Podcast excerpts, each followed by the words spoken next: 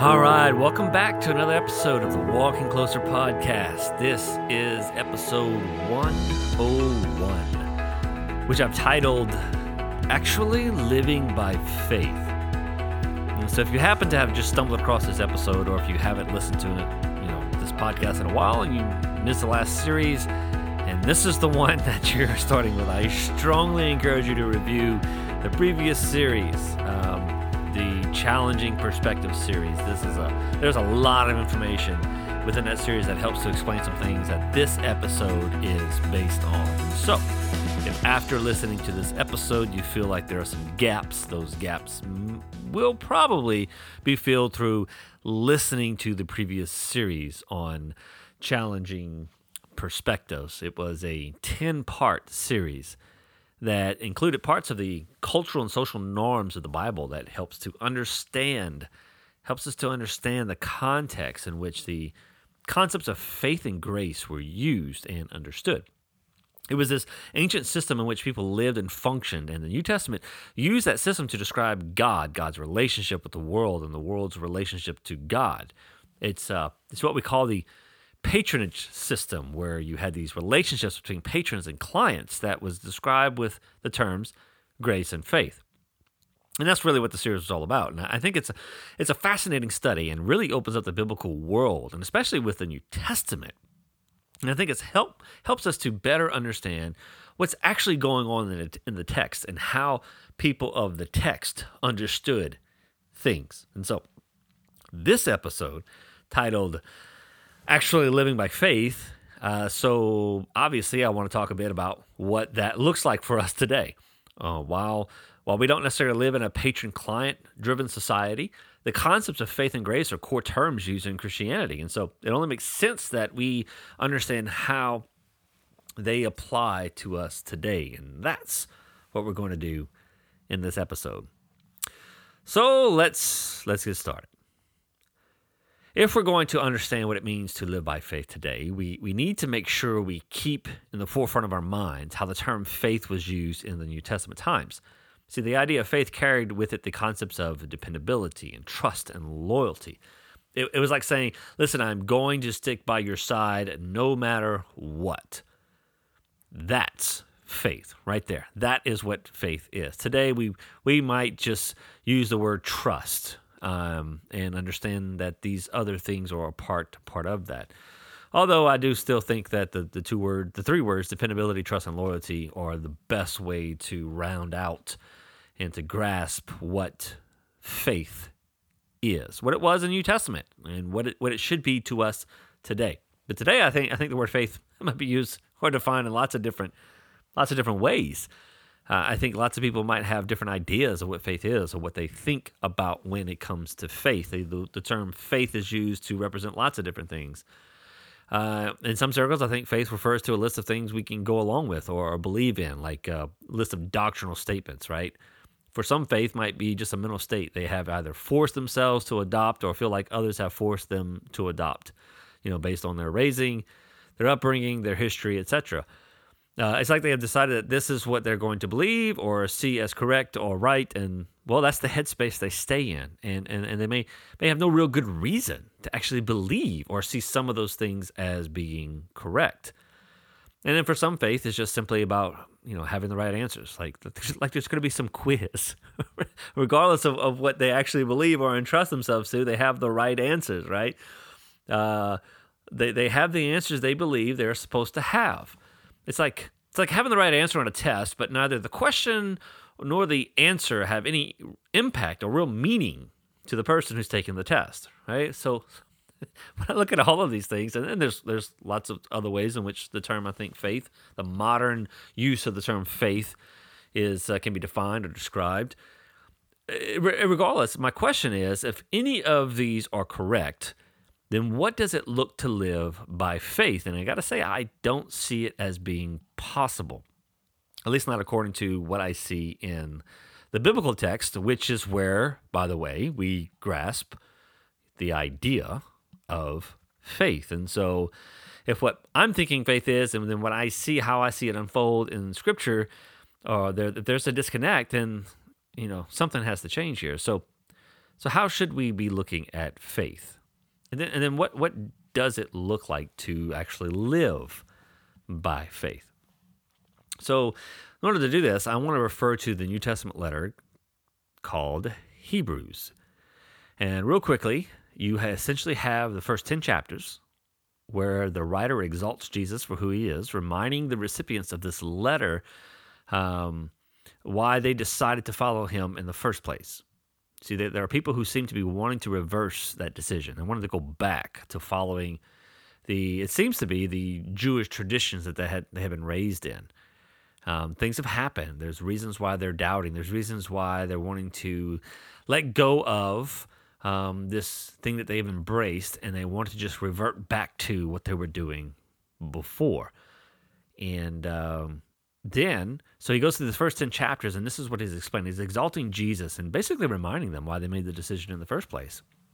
And he uses things that were fitting for them, things that mattered to them. And then in chapter 10, in verse 36, the writer tells them that you have need of perseverance.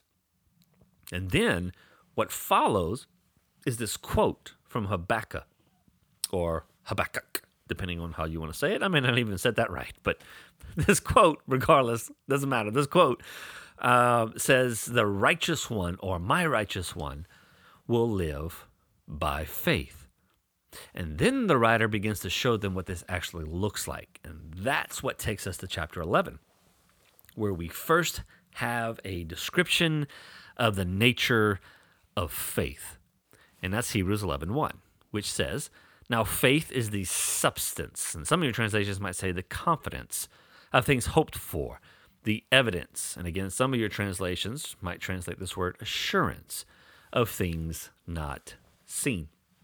Now, really quickly, let's just kind of break this verse down, define some terms here so we can better understand what's actually being said, and maybe maybe look at a way in which, if we're not careful, we might read this verse and come away with uh, some things that, well, aren't faith at all.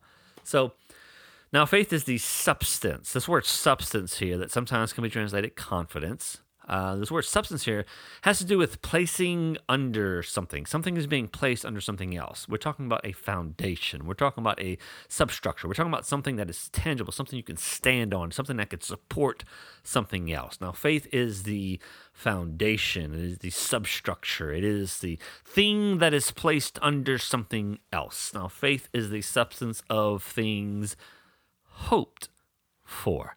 The word hope here means anticipation and expectation. It's not a wish. It's not the way we typically use the word hope, which is I hope it doesn't rain. I hope my vehicle starts. I hope I get paid on time. I hope she likes it. Um, or I, I, hope that you know he likes me or how uh, all the other ways in which we can, we you know we can use the word hope which really kind of boils down to the idea of a wish because we don't really know we're really not sure not sure if we even have good reason to believe that that it will be the case. That's not the way that this word is used here. Now, faith is the substance of things hoped, the idea of anticipation, expectation. In other words, your faith is the substructure, is the foundation, is the thing that is placed underneath something upon which you stand. And that is the things you hoped for. In other words, your anticipation, the things that you expect or founded or based on something. What are they based on? Your faith, your which is the foundation. It is the evidence. It is the uh, it is the, the the substructure. Right now, faith is the substance of things hoped for, the evidence. And again, some of your translations might say uh, assurance of things not seen, and that's a word that's interesting because it literally means that by which a thing is proved or tested that by which a thing is proved or tested, or conviction. Okay, so think of this. It's think of think of this this term evidence is like all the individual particular things put together that ultimately lead to a certain conclusion. Imagine being in a court of law and evidence is being presented. Now, faith is the substance of things hoped for, the evidence, those particular things that are being presented of the things not seen. Those particular things that are being presented or the things that point to, that lead to certain conclusions or being convicted of something. Now, faith is this is fascinating, right? Now, faith is the placing under it is the thing that is placed under the other thing, which is hope. It is the foundation, the substructure upon which you stand. The reason why you have the the expectations and anticipations of what God is going to do, how the world works, how things function, why you are who you are, and do what you do. When it comes to the idea of faith, now faith is the is the foundation, substructure of the things hoped for, the evidence, the particular things that lead to a certain conviction of some reality. Now, I find that absolutely fascinating and also contradictory to maybe how our modern day usage of faith is today, especially in our culture here in the United States. So we have to be careful about how we read this, though because you might, depending on your translation as well, uh, you might uh, look at this in a way that gives this impression that faith is just some mental state, something something going on inside of you, like like simply just a mental choice you are making to consider something true in hopes that it is. And th- this actually makes hope more like a wish, and not like the term that the actual word, uh, not, not like the actual how the actual word was used. I'll get more words out here in a moment but it makes faith sound like it's only mental and, and not based on any good reason. And this this reasoning, well, will will present to you some some major problems with the context of this chapter. Like looking at this verse from this way will present to you some major problems with the context of this chapter as you make yourself make your way through the remainder of this chapter because the writer will go on to primarily focus on behaviors and actions. We're talking about choices that people made as demonstrations of what it looks like to have faith and to live by faith. However with all that being said it doesn't mean that there isn't some mental process that is taking place right? It's in fact i, I think what is being expressed here is that faith faith does begin in the mind with reason but it's fulfilled or actually becomes faith through action. See it's, it's not one or the other. It's not just a mental process or and it's not just behavior. It's actually both. Because one without the other well that just isn't faith. So let me show you because this is what the hebrew writer does so look what he says. Now faith is the substance, the reality, the foundation. It's something that is tangible. Faith is the substance of things hoped for, the expectations and anticipations we have. And it is the evidence, the things, the reasons for the conviction of things not seen. It's not a mental state you have to get yourself into. It's an experience that you have. Like you, you can actually point to things and say, there it is. This is the reason or the reasons why I trust or entrust myself to this. This is why I am doing this, why I have this outlook.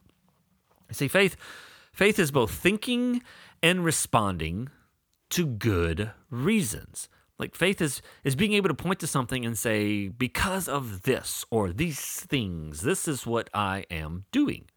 And to believe and entrust, which is what the word believe here means to believe and entrust your life to someone or something with with no good reason well that's not faith.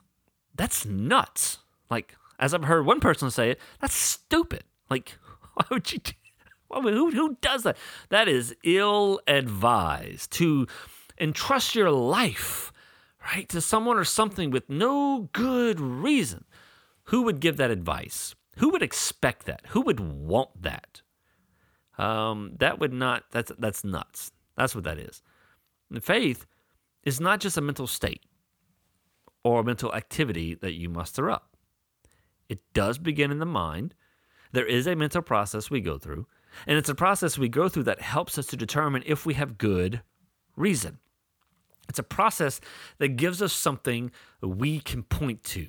Like, this is what the first 10 chapters of Hebrews was all about giving them, these people to whom this letter, is, this letter was written, It's giving them those things they could point to that gave them good reason. And, and, and because of the things that they can point to, they can begin to make choices. And through those choices, they will have experiences because of those choices. And that's living by faith. That is what the rest of Hebrews chapter 11 is all about. And the writer goes on after this verse to give all sorts of examples of this very thing. And one of the examples that is used has to do with Abraham and Sarah. And I think that's very fitting because Abraham is looked upon, especially in the New Testament, as the father of the faith. He is used as an example of faith for both Jews and Gentiles throughout really the New Testament like Paul says in Romans 4:11, he is speaking of Abraham, the father of all who believe. Uh, he said it again in Galatians 3:7. All those who have faith are children of Abraham. And then drop down to verse 9 of the same chapter. Those who are of faith, we're talking about followers of Jesus, are blessed along with Abraham, the man of faith. So the New Testament does present Abraham as a reflection, as a demonstration of what it looks like to have faith and to live by faith. And all those who are of faith can compare themselves or comparable to Abraham. Now, this is what it looks like. You want to know what this is about? Look at Abraham, right? Now, when it comes to why Abraham first left and journeyed to Canaan, we, we don't have insight into his process and the reasons why. We don't have all the details and information that goes along with that. We don't know the mental process he went through to make the decisions that caused him to do the thing that he did. However, Hebrews 11:11 says this, and by faith even Sarah, who was past childbearing age, was enabled to bear children because she considered him faithful who had made the promise. So let's get some of this stuff straight. Sarah is like in her late 80s, and she receives this promise that she's going to have a child. How does she respond? What does she do? Well, actually, she laughed. It wasn't just her, it was Abraham who laughed as well. Genesis 17 17, Abraham fell face down. He laughed and said to himself, Will a son be born to a man 100 years old? Will Sarah bear a child at the age of 90? And then also in Genesis 18, verses 11 and 12, Abraham and Sarah were already very old, and Sarah was past the age of childbearing. So Sarah laughed to herself as she thought, after I'm after I'm worn out and my Lord is old, will I now have this pleasure? So my question to you is, was this initial response unrealistic? I would suggest no. It's very natural. Like it's it why how else would they necessarily respond? It's it's not unrealistic um, not on its own. I mean they literally had something they can point to that would give them you know the, cause them to come to this conclusion. The the thing that they can point to is the fact that they were old right? But being old wasn't the only thing that they can point to. Now was it? No Notice, notice what the Hebrew writer says. She considered him faithful who had made the promise. So she, at some point, she goes beyond just looking at her own age and her own condition, and she considers the one who made the promise. And in doing so, she considered him faithful. In other words, she goes through this mental process. She considers whether the one who made the promise is actually trustworthy. Is this something that she could bank on? Is this something that she can trust in? And ultimately, her conclusion was yes. Now, think about it. God called them into this foreign land away from their family and security, right? They're in this land for a long time now, and God has provided for them with wealth and abundance that they've been taken care of up to this point. God has already been faithful to them. She has reason.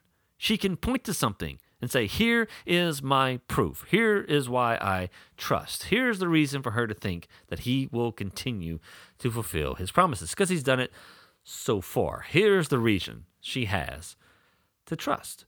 So she goes through this mental process, and at first she points to some things that are pretty obvious, and then she continues to think past that, thinks beyond that. And in doing so, well, that's faith, and that leads her to living by faith.